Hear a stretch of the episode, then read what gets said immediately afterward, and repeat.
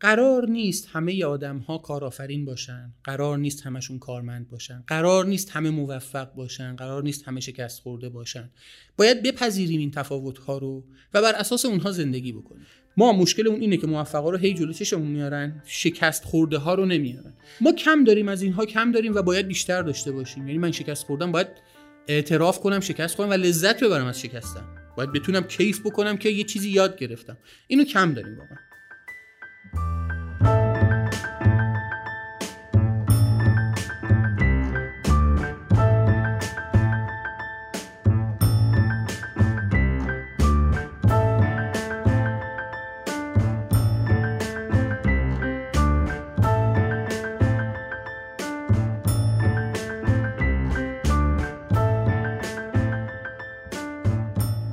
حمید مهاجرانی هستم هم بنیانگذار و مدیر مشورک. استارتاپی که شکست خورده و من توی این پادکست تجربیاتم از این شکست رو برای شما روایت می‌کنم.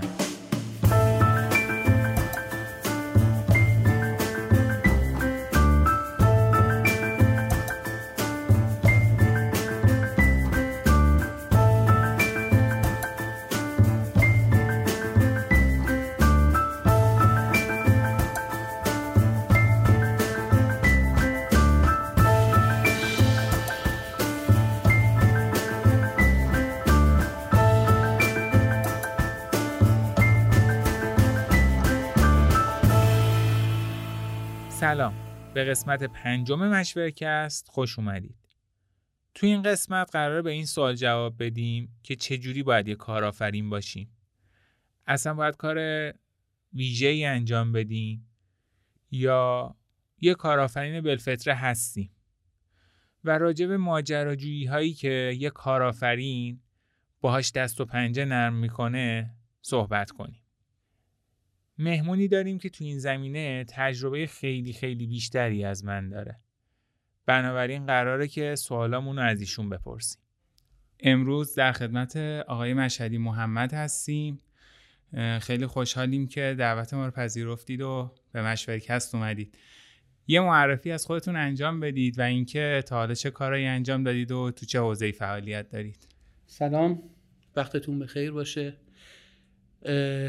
احسان مشهدی محمد هستم. درس خونده رشته الکترونیک و مدیریت فناوری. عرض کنم که کارهایی که انجام دادن زیاد بوده. از برنامه نویسی تا امروز مشاوره کسب و کار که فعلا خوشبختانه مشغولشم. تو سبقه کاریم هم هم تأسیس شرکت هم استارتاپ های مختلف هم کارمندی و هم مشاوره بوده استارتاپ هایی هم که داشتم.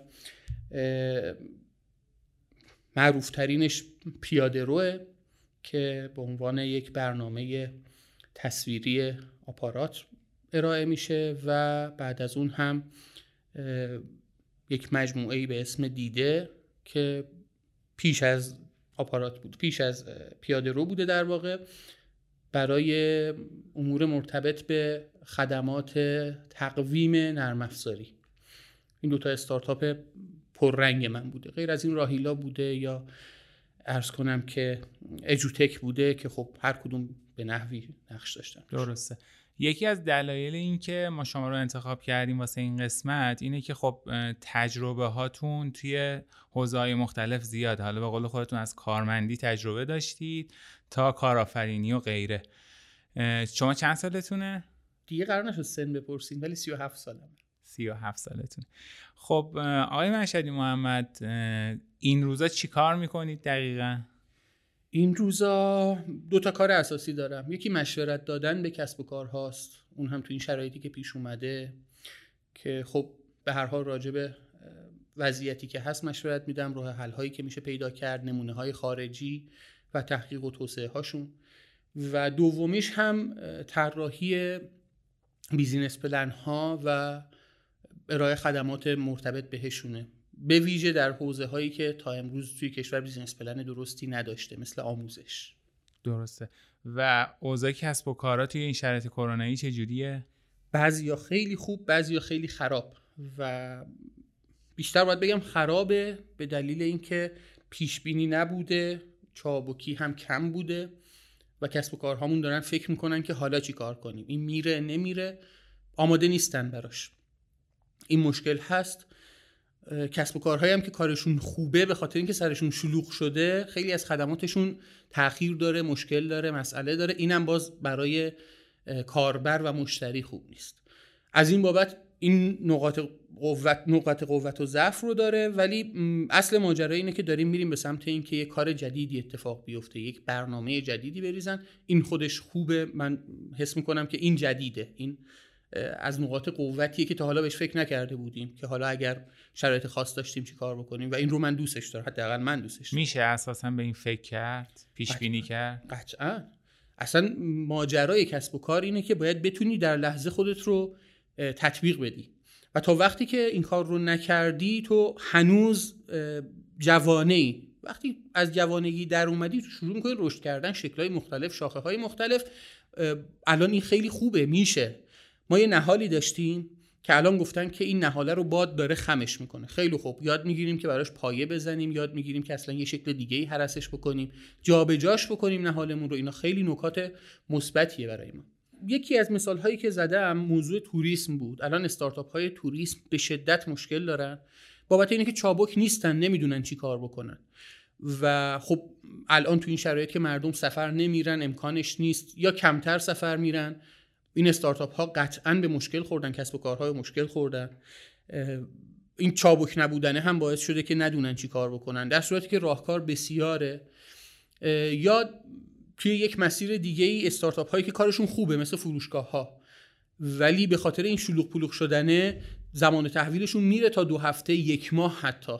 و خب این کاربر استفاده نمی‌کنه دیگه. قبل از این استفاده می‌کردن که نرن بازار خرید بکنن. و سریع هم تحویل بگیرن. الان اینجوریه که من نمیرم بازار. خب از شما می‌خوام تحویل بگیرم. دو هفته دیگه به چه درد من می‌خوره؟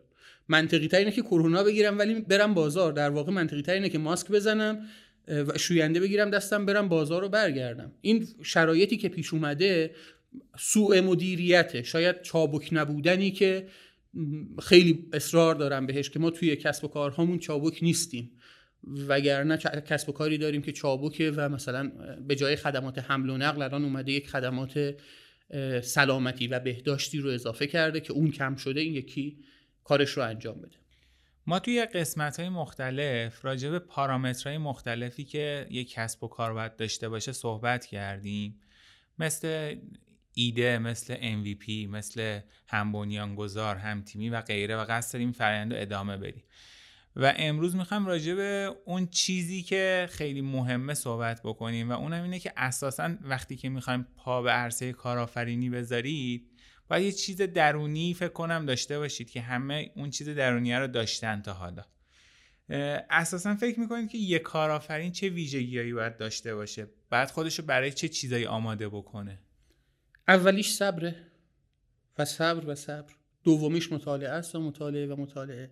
اصرار من به این دوتا بابت اینه که ما یه عالم کارآفرین خوب داریم با ایده های عالی با توانایی های بسیار که صبر نداشتن. کارشون یه کمی به مشکل خورده ولش کردن. و دومیش همینه که مطالعه کم داریم. حقیقتا خود من هم مطالعه کم دارم. ما نمیریم نمونه های خارجی رو ببینیم کتاب های خارجی رو بخونیم داخل بنویسیم و دیگران بخونن نوشته های داخلی رو بخونیم. این دوتا ویژگی های اساسی که یک کارآفرین احتیاج داره. و سومین ویژگی که ما خیلی کم میبینیمش دیگه اخیرا اینه که out box فکر کردن خارج از حالت عادی فکر کردن نوآوری های خوب داشتن. ما اینجوریم که الان میگیم که همه سوار تاکسی میشن میرن و میان. خب غیر از این راه دیگه ای نیست. بهش یکم فکر کنیم. شاید راه حل وجود داشته باشه. این out box فکر کردنه برای یه کارآفرین لازمه. برای اینکه همون out box فکر کردنه کمک می‌کنه که اگر شرایط کرونا پیش اومد کمتر مشکل بخورن. بدونه که خب اصلا از این مسیر نمیرم یه مسیر جدیدی پیدا می‌کنم. یا اگر اینترنت قطع شد اینترنت داشتیم اینترنت داخلی داشتیم یه کار دیگری بکنم راهکارش رو سریع پیدا بکنم. این مشکلاتی که پیش میاد خیلیاش به خاطر این سه مورده. صبر نداشتن کم مطالعه کردن و خارج از جعبه فکر نکردن خارج از قاب فکر نکردن. ما این چارچوبه که ذهنمون بسته باید تغییر بکنه. این هم که میفرمایید که مثلا یک چیزی یک آنی باید در کارآفرین وجود داشته باشه حقیقتش من قبولش ندارم. مثل اون ماجرایی که میگن مدیریت تو خونه آدم هاست. من واقعا اینها رو نمی‌تونم قبول بکنم. اگر کسی مطالعه بکنه و خوب نوآوری بکنه اون آنه درش به وجود میاد. ما خوب نگاه نمی کنیم بعد میگیم که من این ایده ها رو ندارم. خب خوب نگاه کن. خوب نگاه کن این مشکل مردم چیه؟ به مشکل خودت چیه؟ چه جوری میشه حلش کرد؟ الان یکی از مسائلی که باهاش درگیریم نداشتن خلاقیت و نوآوریه. اینم درست آموزش دادنیه درسته که ماجراییه که باید بسازیمش ولی دنبالش نمیریم. همه هم اینو می‌دونن. یعنی مثلا دوره خلاقیت می‌ذارن بعد باید تو شرکت بکنیم. میریم شرکت می‌کنیم عین اون دوره هر رو می‌خوایم انجام بدیم. نه خلاقیت تغییر این شرایطیه که وجود داره. اتفاقا امروز من داشتم یه مقاله راجع به خلاقیت و نوآوری میخوندم و تفاوت این دوتا. شما خودتون نظرتون اینه که این دوتا چیز ذاتی و ذاتی نیست اکتسابیه درست بله بله کاملا اکتسابیه. بعد با چه مهارت یکم بیشتر توضیح بدید که چجوری میشه اینا رو تقویت کرد؟ ببینید اولین مهارت اینه که خرابکاری کن. من راجع به خلاقیت سه تا گزینه رو سر کلاس ها معمولا میگم. یکی از گزینه ها اینه که نترس از سرزنش شدن. و ما میترسیم. این یاد گرفتنیه دیگه نترسیدن از سرزنش شدن. دومی عواقب کاری که می‌کنی رو بپذیر. آقا این کاری که دارم می‌کنم شکست می‌خوره باشه. چقدر باحال. این کاری که می‌کنم موفق میشه ولی دو نفر آدم شاکی میشن. ای چقدر باحال. عواقبش رو بپذیر نگاه کن و بپذیر. و سومین مورد اینه که مثل بچه های کوچیک باش. بچه کوچیک هر چیزی بهش میدی می‌گیره دستش اول گاز می‌زنه. اول مزهش رو امتحان می‌کنه. بعد سعی می‌کنه که یه استفاده ای ازش بکنه. استفاده هم که بلده محدود دیگه. میکوبش به در و دیوار ببینه چه اتفاقی براش میفته مثلا نوپاکه باشه میره روش وای میسه. ما این کارو می‌کنیم. ما هممون توی این محدوده های خلاقیت اینا رو می‌ذاریم کنار. در صورتی که همینه. کارهای جدید بکن با چیزهایی که داری و می‌شناسی راه حل ها تو عوض کن. نترس از سرزنش شدن. مگه مهمه؟ حالا مثلا الان به من بگن که رفتی یه کسب و کاری را انداختی برعکس همه کسب و کارها بوده. این چه مسخره بازیه؟ خب بگن خیلی از این کسب و کارها از همون مسخره بازیه در اومدن اتفاقا. و سومیش هم اینه که عواقبش رو بپذیر. ما هممون مدل هامون این شکلیه. توی تربیتمون این شکلی محافظه کاریم سرزنش شدیم و ازش میترسیم. سعی می‌کنیم چیز جدیدی رو امتحان نکنیم. خب این مسئله که به وجود میاد. بریم اینا رو یاد بگیریم. ترسیدن از سرزنش شدن یکی از چیزهایی که ما نه به بچه همون یاد میدیم نه خودمون یاد می‌گیریم. حالا این مایی که میگم لاقل شخص خودمه دیگه. اینو باید حلش بکنیم. بعد می‌بینیم خلاقیت اتفاقا خیلی خوب حاصل میشه. کمکاری می‌کنیم در واقع. من دوست نداشتم اینو بگم ولی کمکاری می‌کنیم. بگیم حالا الان که داره این درست پیش میره ولش کن. این درست پیشرفته خوب نیست. ما این درست پیشرفتن رو باید جابجا بکنیم. شاید بهتر بتونیم پیش ببریم. شاید اصلا اشتباه ماجرا. ما بهش فکر نمی‌کنیم دیگه. این همینیه که هست و داریم میریم جلو. خب راجبه این سه تا پارامتری که گفتید یعنی خلاقیت و آموزش و صبر کردن یه دو تا دلیلی یه دو تا مانع وجود داره که معمولا آدما کمتر میرن سراغ این ستا یکی بحث مالیه و یکی هم بحث زمانه. یعنی خب مثلا یه جوون به هر حال وقتی که وارد یک کسب و کار میشه باید زندگیش هم بکنه دیگه. بعد خیلی موقع ترس از این وجود داره که دیگه دیر میشه. دیگه من کی می‌خوام کارآفرین باشم؟ دیگه سنم رسید به سی سنم رسید به چهل. دیگه هیچ موقع این اتفاق نمیفته. راجع به این دوتا موضوع می‌خوام صحبت بکنیم. اول راجع به سن ارز کنم که فکر می‌کنم متوسط سن های دنیا توی یه بررسی گفته بودن سی و چند سال تا چهل ساله. اگه اشتباه نکنم حدوش چهله. و این نشون میده که اصلا موضوع سن مطرح نیست. اتفاقا هرچی پخته تر بهتر. و درباره اینکه پول کم میاریم بله درسته. اینجا ریسک کردنه دیگه. من ریسک می‌کنم و کار می‌کنم. یه راه حلی که معمولا من به باز شاگردان میگم و اصرار دارم بهش اینه که قرار نیست یه شب موفق بشی که. قرار نیست یه شب موفق بشی. این انتظار روزا کنار. یعنی اون صبره رو دوباره دارم تاکید می‌کنم بهش. این انتظار یه شب موفق شدن روز کنار. کنار کاری که داری انجام میدی برای درآمدت شروع کن کار کردن. وقتی به MVP رسیدی اون موقع میگی خیلی خوب من یه نمونه دارم میرم دنبال بقیهش ما اینجوریم. قبل از MVP همه کارمون رو ول می‌کنیم میایم میشینیم محکم سر کارمون. بعد یه ماه می‌بینیم خب پول نداریم بخوریم. کار رو ول می‌کنیم میریم دنبال یه کار دیگه ای این از اون مسائلیه که ما به شدت باهاش گیر داریم باز دور من این به شدت ها هی میگم چون خیلی میبینمشون.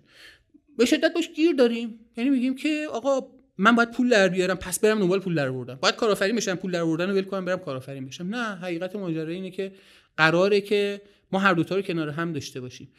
اگر باز اینجا که میگم مطالعه و آموزش اگر یه بررسی بکنیم یه مطالعه بکنیم می‌بینیم خیلی از این کارهایی که ما می‌خوایم انجام بدیم رو میشه شب تا صبح انجام داد. میشه بعد از ساعت کاری انجام داد. من چرا انجامش ندم؟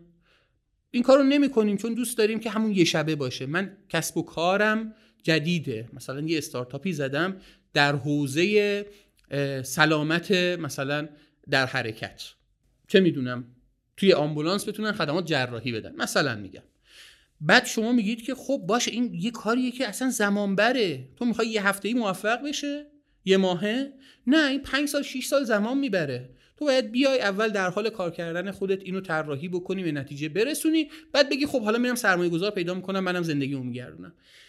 و اینجا که گفتم سرمایه گذار هم دلم می‌خواد به یه چیزی که خیلی وقت دلم ازش پره اشاره بکنم اونم اینه که ما سرمایه گذارهامون پول میدن و ما می‌خوریم به عنوان حقوق. و باش کیف می‌کنیم دیگه. اصلا استارتاپ یعنی اینکه قلمبه پول داشته باش برو خرج کن. مثل گوگل باش. گوگل از اول این شکلی نبوده. مایکروسافت از اول این شکلی نبوده. اگر گاراژی بوده واقعا گاراژ بوده.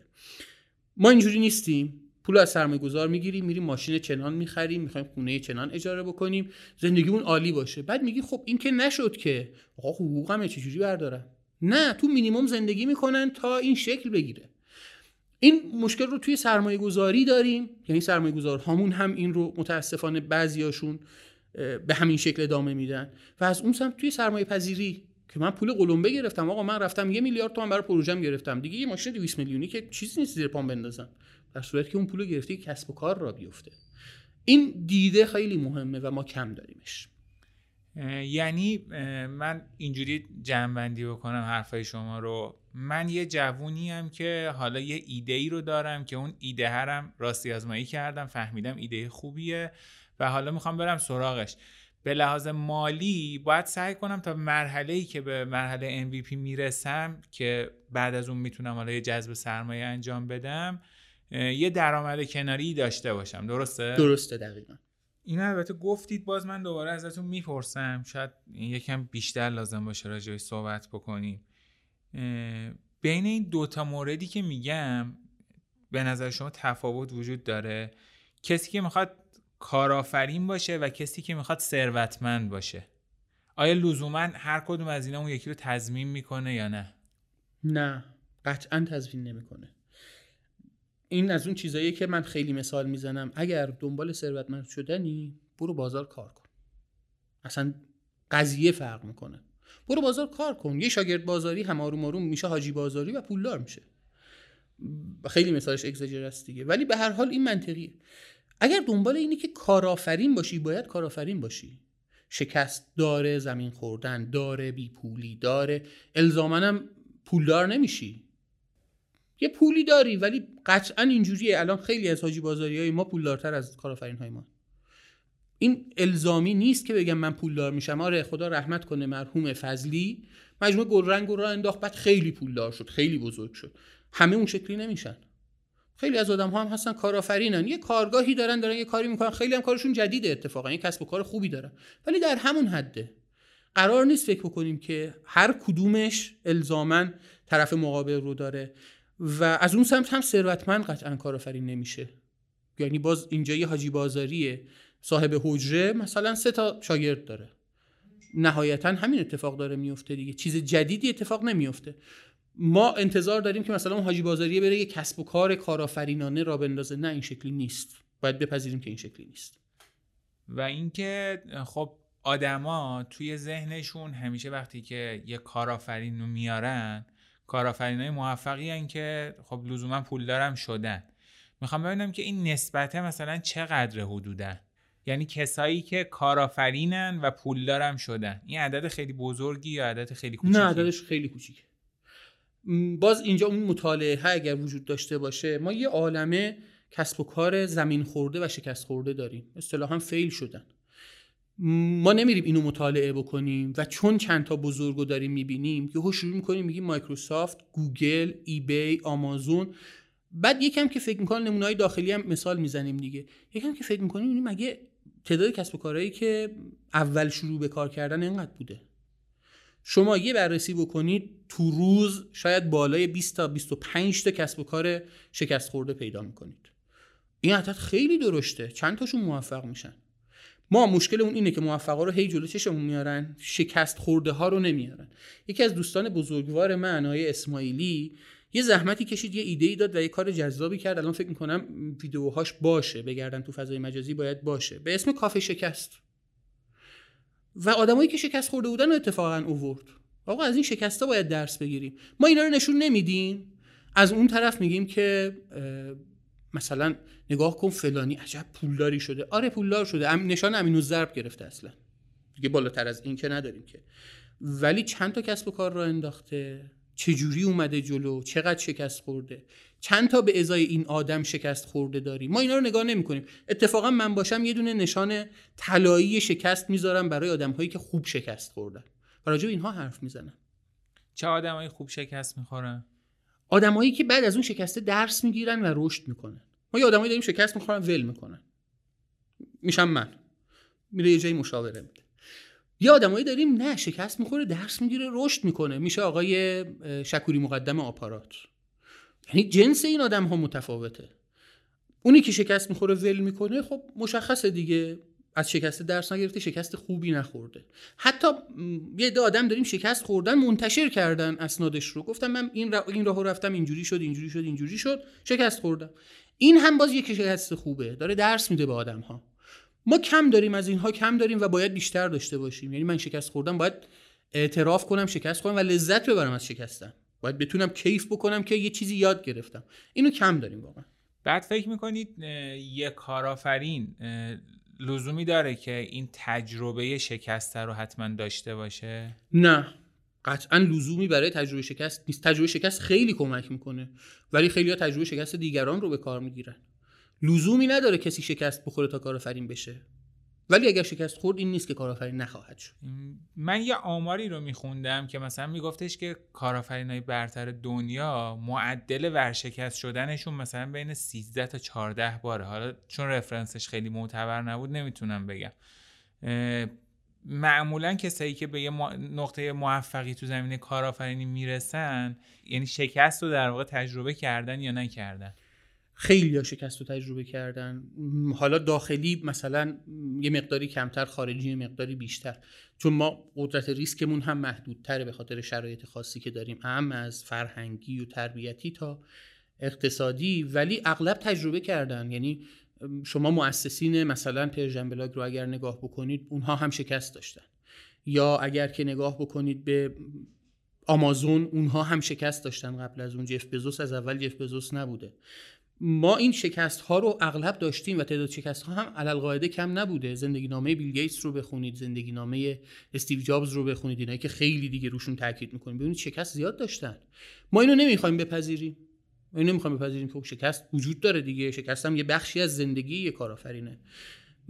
اگر این رو بپذیریم خیلی راحت تر می‌تونیم به جاهای دیگه برسیم. یه مثال پررنگی که من همیشه می‌زنم اینه. مایکروسافت یه چیزی ساخت به اسم ویندوز موبایل. و بعد الان جمعش کرده. چرا؟ یه شکست بود دیگه. تموم شد. باید مایکروسافت الان همه انرژیشو میذاشت پای اون شکست و ول می‌کرد کلا کسب و کارش رو. نه یه کاری بوده شکست خورده. هر کسی اینجوری کار می‌کنه. به هر حال شکست وجود داره موفقیت هم وجود داره. بعد یه نگاهی که معمولا به کارآفرینا میشه مخصوصا توی اون دسته از آدمایی که خیلی سعی می‌کنن از ایده خودشون محافظت کنن مثلا میگن ما ایدمون رو نمیگیم و بگیم چیز میشه و اینا فکر می‌کنن که فلان کارآفرین موفق یه ایده داشته و حالا مثلا بعضی موقع هم حسرت اینو می‌خورن که مثلا ای کاش ما اون ایده ها رو داشتیم. واقعا اینجوریه. یعنی یه کارآفرینی که موفق شده در اثر داشتن یه ایده موفق شده یا نه یه کوه کوههای متعددی پشت سرش بوده.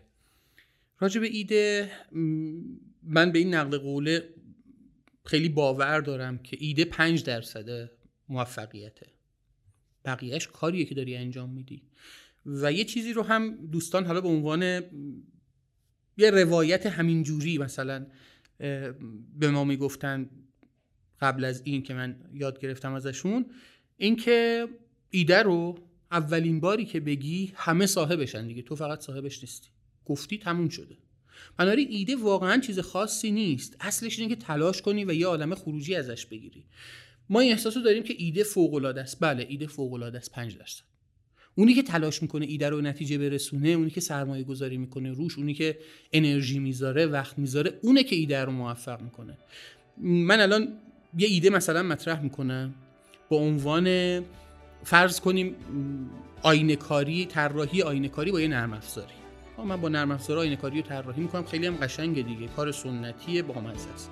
من الان این ایده رو گفتم. 5 درصد ماجراست. خیلی هم بگیره ها ولی 5 درصدش چیزی نیست.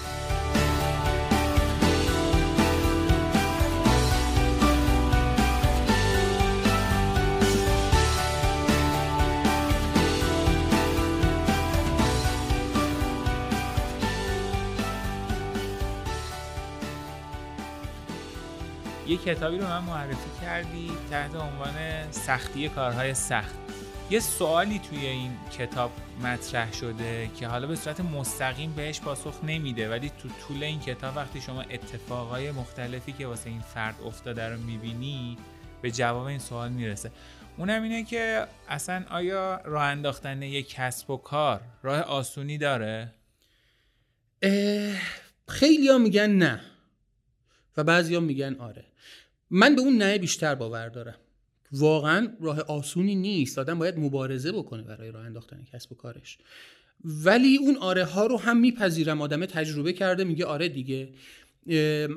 باز یه دوست بزرگواری یه مجموعه ای را انداخت برای فروش پرچم. پرچم های خیلی قشنگ جدیدی رو را انداخت.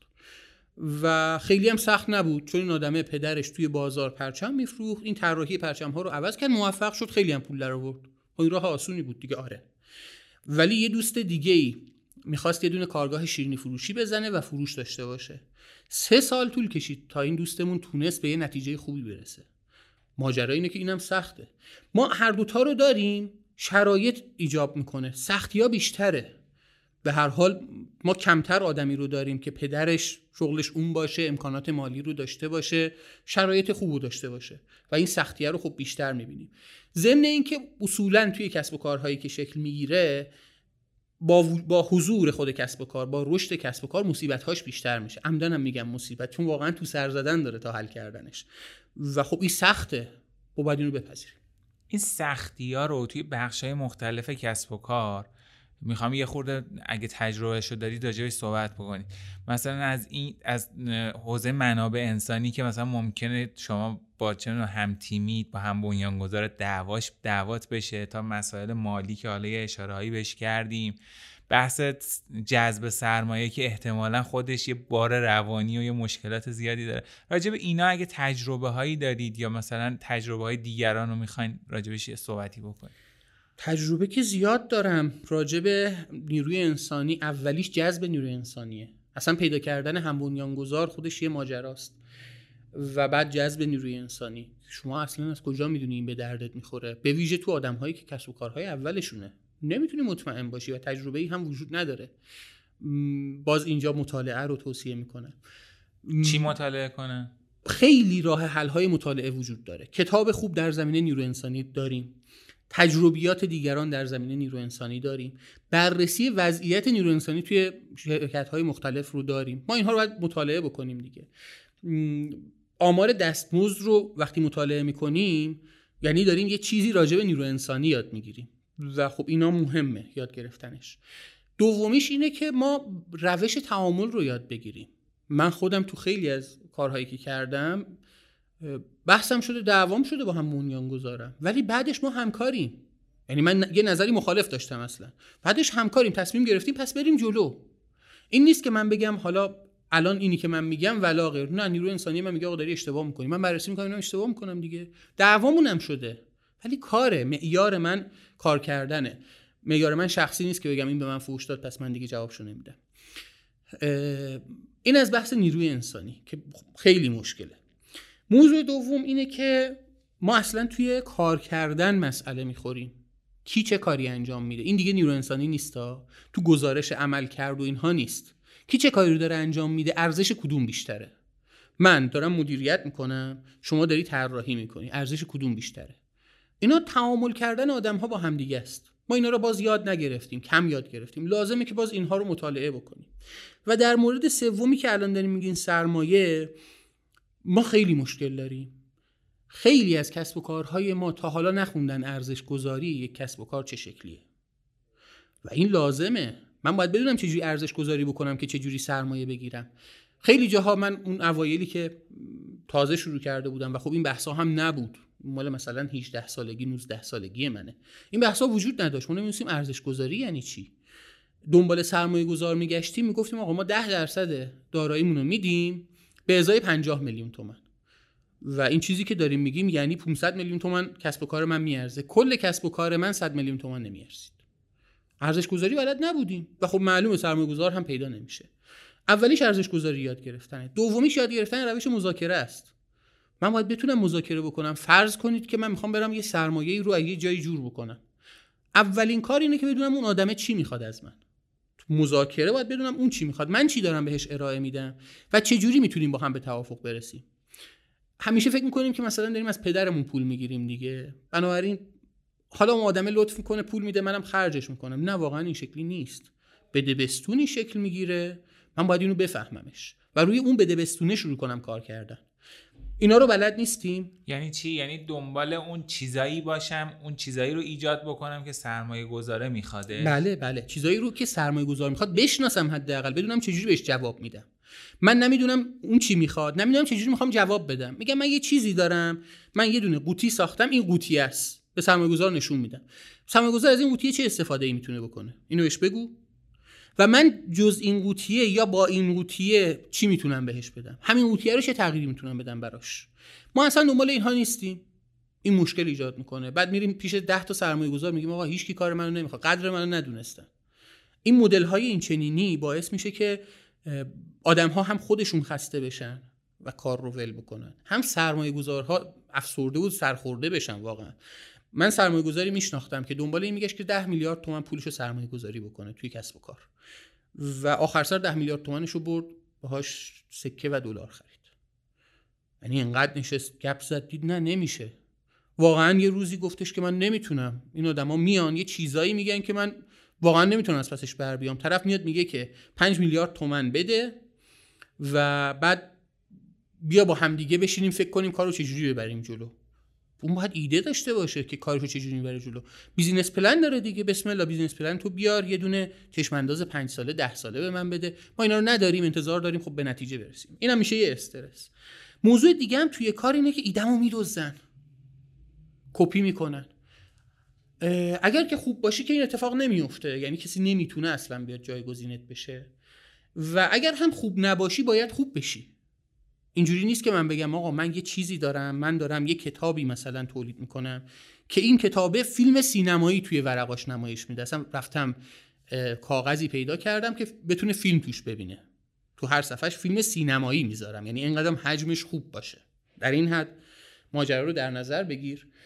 بعد اینو به هیچ به هیچ کس نمیگم که رو نشه و ندوزدنش آقا به هر حال یکی کپیش می‌کنه. مهم اینه که توی کار خوب درجه یک ارائه بکنی و اولین نفر باشی. اولین نفر نیستی بهترین باشی. بهترین نیستی بین بهترین ها باشی. هیچ کدوم اینها نیستی. خب پس کار نکن. ما اینجوریم که آقا من یه ایده دارم فوق العاده من یه پرینتر دارم. 4D پرینت می‌کنه. خب 4D پرینت الان مثلا تو دنیا هست. 3D پرینت الان تو دنیا هست. چی کار می‌کنه پرینتر تو؟ نه دیگه نمی‌تونم بگم. خب بسازش ببینیم. نه اگه ببینی که خراب میشه. خب پس چجوری می‌خوای بفروشیش؟ ما این مسئله رو زیاد داریم. نه نشون بده بعد بهینش کن. نمی‌کنیم. همیشه هم انتظار داریم که آدم ها ما رو درک کنن. همیشه من درک می‌کنم و اینجوری درک می‌کنم که تو داری اشتباه می‌کنی. و اگه اشتباه تو نفهمی میری زمین می‌خوری.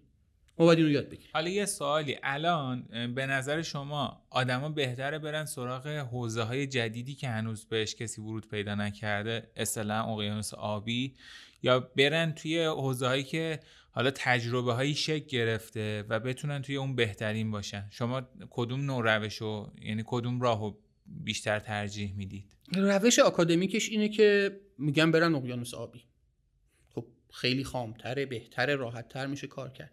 ولی آدمی که تجربه داره و آدمی که می‌تونه یه کار خوب انجام بده چرا سراغ اقیانوس قرمز نره؟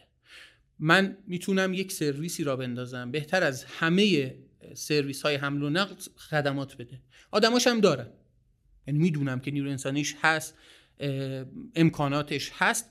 نهایتا من باید بشینم سرویس رو طراحی بکنم یه business plan ی بدم بیرون. چرا نرم سراغ اقیانوس قرمز؟ باید به این فکر بکنم دیگه. توانایی های من معیاره. من توانایی دارم تو بازار رقابت بکنم marketing بکنم نیرو انسانی جمع بکنم. اگر دارم میرم تو قرمز چرا نرم؟ همین الان اگر به من بگن یه دونه آی سی پی آی اس پی بزن من حاضرم این کارو بکنم. اقیانوس قرمز کاملا. ولی به نظرم نیرو انسانیش رو دارم امکاناتش رو دارم. می‌تونم برم واردش بشم. حتی یه جاهایی می‌تونم یه کارهای جدیدی بکنم که نمی‌کنیم. ما این نگاه اقیانوس آبی و اقیانوس قرمز منحرفمون کرده واقعا. توانایی همون رو نگاه نمی‌کنیم. اقیانوس رو نگاه می‌کنیم. اگه شناگری تو قرمز هم می‌تونی شنا بکنی. اگه نداری یاد می‌گیری برو تو آبی. یه دوگانگی دیگه ای که خب واسه خود منم خیلی موقع مطرح میشه اینه که معمولا آدما وقتی می‌خوان برن سراغ حل یک مسئله اینکه یه ارزشی رو ایجاد بکنن معمولا به داخل نگاه می‌کنن. یعنی مثلا تازه اگه نگاه بکنن خیلیاشون نگاه نمی‌کنن که این مسئله واقعا یه مسئله واقعی هست یا نه توی داخل کشور. شما فکر می‌کنید که در حال حاضر حالا با محدودیت هایی که به حال واسه کشورمون وجود داره ما می‌تونیم سراغ مسئله هایی بریم که حالا توی خارج از کشور بیشتر وجود داره؟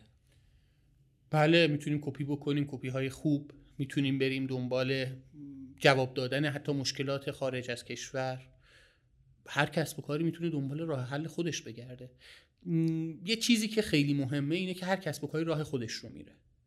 بنابراین من اگر اومدم از کسب و کار شما کپی کردم من اومدم یه پادکست دادم مثلا. لزوما این نیست که من قرار راه شما رو برم. اگر که فرض بکنیم که من مدل آمازون رو کپی کردم. لزوما راه آمازون رو نمیرم و همیشه هم راهی که میرم یکتاست. آدم ها یکتان ایده ها یکتان. باید به این فکر بکنیم. دقیقا مثل اثر انگشت آدم هاست. منحصر به فرد منحصر به فرده. بنابراین کاملا میشه دنبال خارجی ها رفت میشه ایده رو آورد داخل میشه حتی اونجا پاسخ داد. یعنی من یک کسب و کاری را بندازم جواب اونها رو بدم جواب نیاز اونها رو بدم.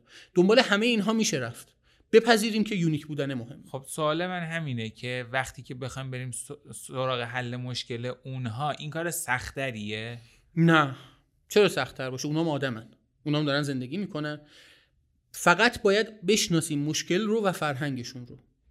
و توی کشور خودمون بخوایم کار بکنیم همینه. یعنی من الان می‌خوام مثلا یه راه حلی بسازم برای عدالت آموزشی.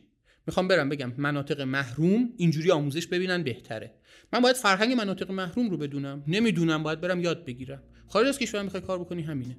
باید بری فرهنگ اون رو یاد بگیری. نیازشون رو بشناسی. من اگر خودم تو منطقه محروم زندگی نکردم فرهنگشون رو نمی‌دونم اگر خودم همون محرومیت رو نکشیدم نیازشون رو نمی‌دونم. باید برم باشون زندگی کنم ببینم نیازشون چیه. سر و کله بزنم. مدل های قدیمی رو بذارم کنار که از دور فکر می‌کنم این آدمه اینجوری موفق تر میشه. نه از دور وجود نداره.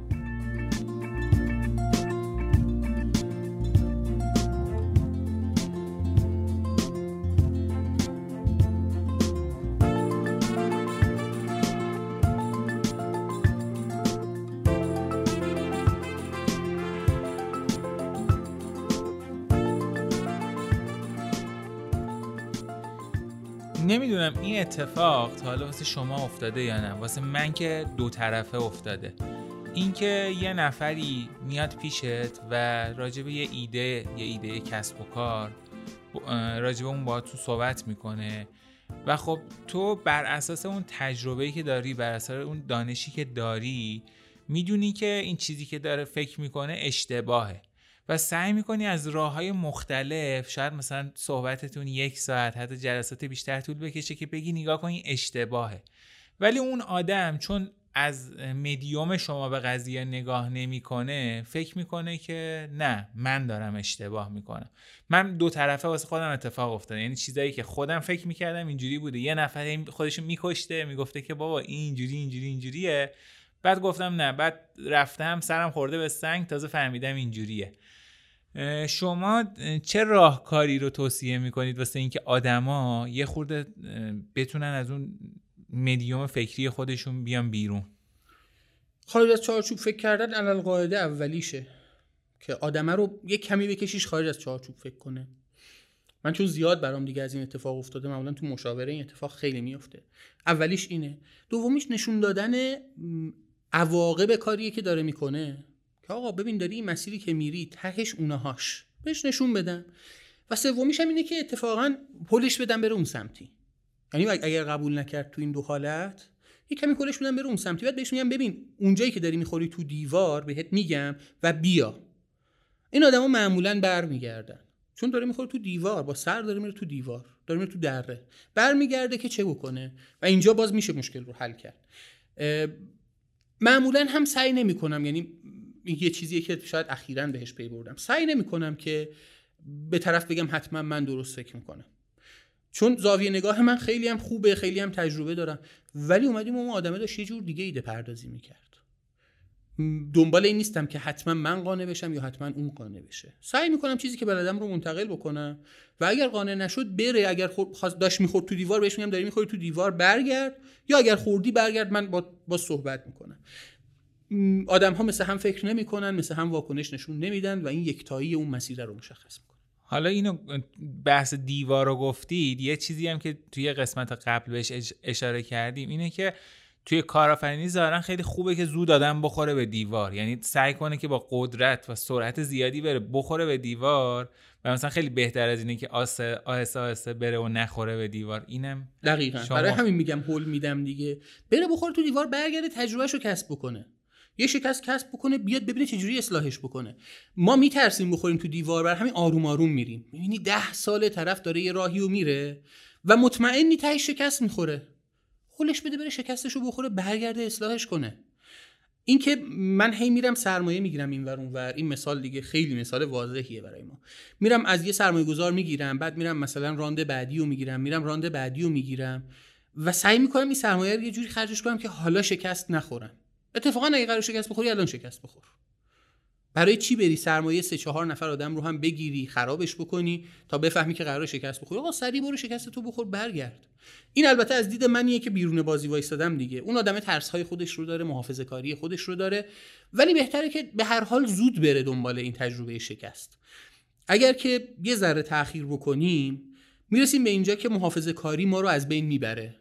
مدل محافظه کاری اینه دیگه که حالا دست نزن به این حالا اونو تغییر نده مدل درآمدی تو عوض نکن بیزینس پلن تو عوض نکن. بعد هر چی میری جلو می‌بینی که این آدمه داره پستپون می‌کنه مسائلی که داره پیش میاد رو. شکسته رو داره عقب میندازه. ولی در نهایت به اون شکسته خواهد رسید. این برای همین جلو افتادن شکست خوبه تو دیوار خوردن خوبه. آدم تجربه پیدا می‌کنه میاد دوباره شروع می‌کنه اصلاح کردن مسیرش. این اتفاقی نیست که حمایتش بکنیم ولی دوستش داریم. اینجوریه که من حمایت نمی‌کنم کسی شکست بخوره. ولی دوست دارم اگه قرار شکست بخوره زود شکست بخوره. برگرده بیاد درستش بکنه. راجب یه دو قطبی که احتمالا شما جفتش رو تجربه کردید و معمولا توی بازه های مختلف زمانی این دو قطبی تغییر می‌کنه. مثلا بحث کارمند سالاری و کارآفرینی. خب حالا من توی همین 27 سالی که تجربه کردم دیدم که مثلا یه زمانی همه میگن کارمند خوبه تو جامعه یه زمانی میگن نه کار آزاد خوبه کارآفرینی خوبه و اینا. شما چون جفتش رو تجربه کردید به این دو قطبیه چه جوری نگاه می‌کنید؟ من همیشه از پدرم یه چیز خیلی خوبی رو یاد گرفتم همیشه بهش پایبندم. کارمند یعنی آب باریکه شما یک آب باریکه ثابتی دارید همیشه میاد. خیالت هم راحته. و چه خوب کار بکنی چه بد کار بکنی آب باریکه هست. حالا مثلا یه کمی زیادتر یه کمی کمتر. ولی توی کار آزاد این شکلی نیست. مسئول کاری هستی که انجام میدی. کسب و کار هم یه بخشش کار آزاد حساب میشه دیگه. باید بپذیری که خودتی. اگر قرار پول زیاد بگیری خودتی باید بزرگش کنی پول زیاد در بیاد. اگر قرار کم بگیری خودتی که می‌زنی زمین و پول کم میشه. تفاوت این دوتا رو باید بپذیریم. تو یکیش محافظه کاری صرفه که من همیشه می‌خوام باریکه داشته باشم. تو یکیش هم ریسک صرفه. و من دارم ریسک می‌کنم تمام زندگیمو. می‌تونه کلا پول در نیاد ازش. می‌تونه عالی باشه من میلیاردر بشم. تفاوت این دوتا رو که بدونیم متوجه میشیم بر اساس روحیه‌مون. من یه روحیه کارمندی دارم. می‌خوام آب باریکه باشه. اگر آب باریکه نباشه اصلا نمی‌تونم زندگی کنم. میترسم. میرم دنبال کارمندی. اگر دنبال اینم که یه پول خوبی در بیارم ریسک هم می‌تونم بکنم. میرم سراغ کار آزاد حالا چه کسب و کار باشه چه مغازه‌داری باشه چه کارهای دیگه. ما اصلا به این دو مدل فکر نمی کنیم به این دو حالته فکر نمی کنیم میگیم حالا برم کارمند شم. بعد این روحیش اصلا کارمندی نیست آب ای نیست. میره اونجا نمی‌تونه. دعواش میشه میاد بیرون. یکی دیگه روحیش کارمنده آب باریکه است. میره یه کسب و کار را میندازه. بعد میگه که میترسم. این الان پولش کم بیاد چیکار کنم؟ شروع می‌کنه خراب کردن کسب و کار. ریسک پذیر نیست. میره سرمایه می‌گیره. به عنوان اینکه آب باریکه بیاد پیشش برای خودش حقوق تعریف می‌کنه همیشه. حقوق ثابت که معنی نداره که. حقوق ثابت توی یک کسب و کار سمه به ویژه اولش.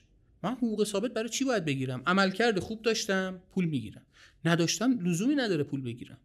توی خیلی از کسب و کارها این سم کارمندی آبباری که میاد توش خرابش می‌کنه. از اونور توی کارمندی هم این سم نون آزاد و ریسک خرابش می‌کنه. که حالا متاسفانه بخش هایی هم از طمع ورزی هایی که باعث فسادها شده از همینجا میاد. آدمی بوده که روحیه کارمندی نداشته دلش می‌خواسته پرواز بکنه نرفت دنبال پرواز اومده توی یک سازمانی بعد خراب شده. یعنی اومده هی اونجا پرواز بکنه جای پرواز نداشته هی سوراخ باز کرده. این سوراخ هم خب غیر قانونی بوده.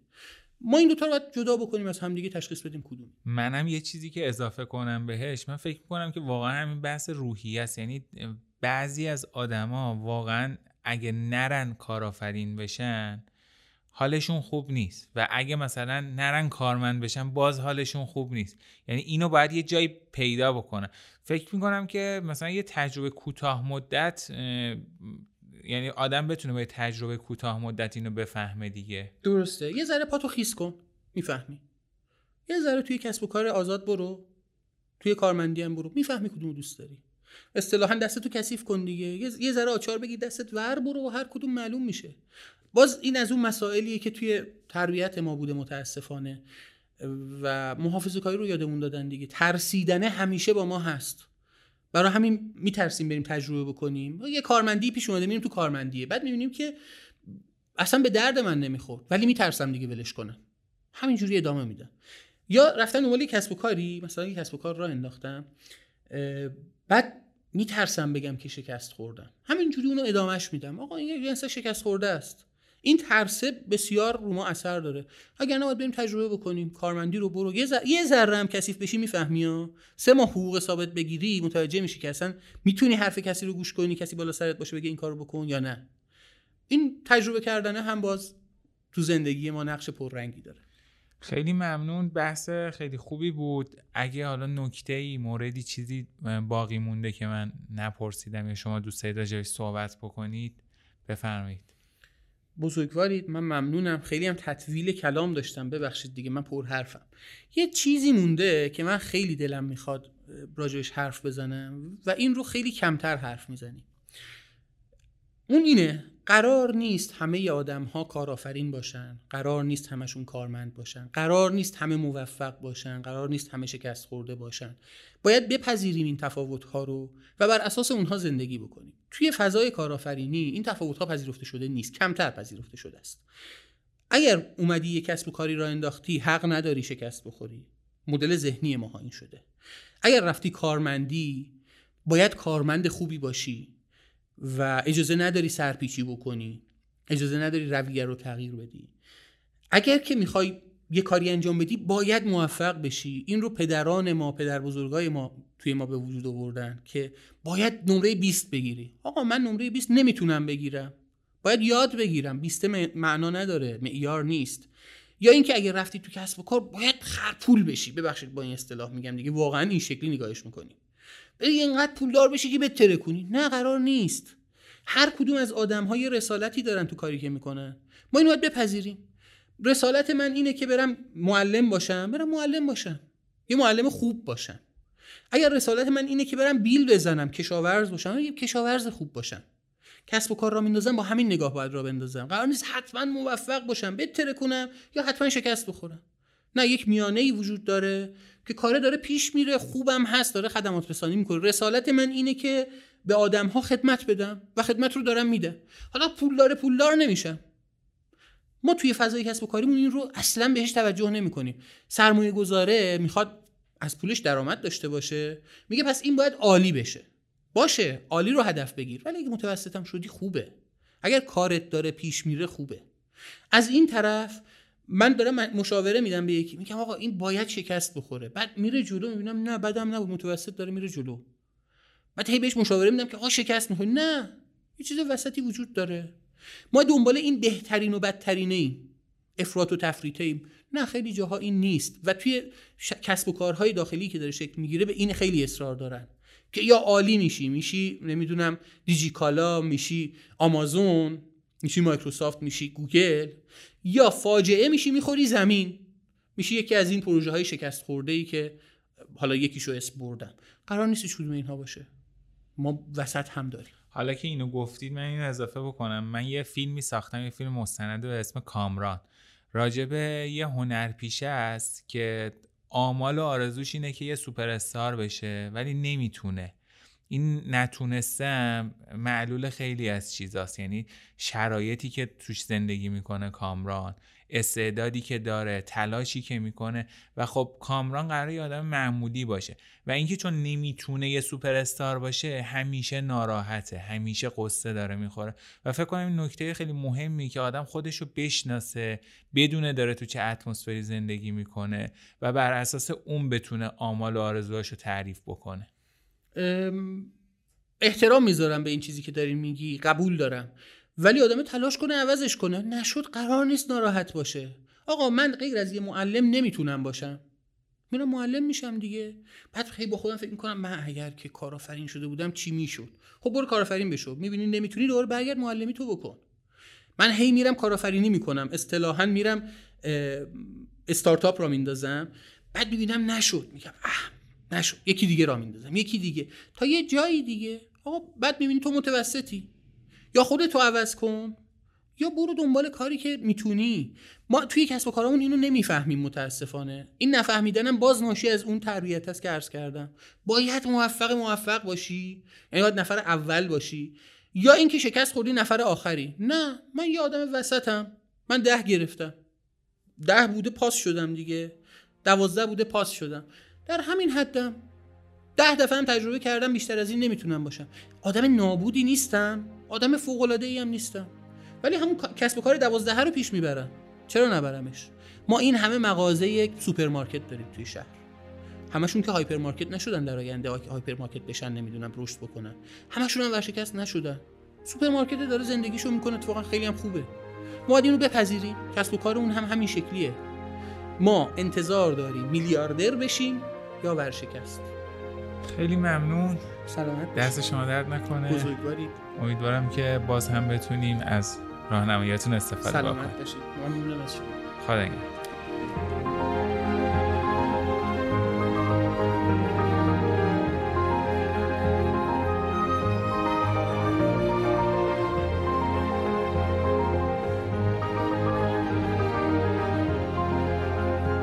خیلی ممنون که به این قسمت مشورکست گوش دادید امیدوارم که در همه مراحل زندگیتون به خصوص کسب و کارتون موفق و پیروز باشید.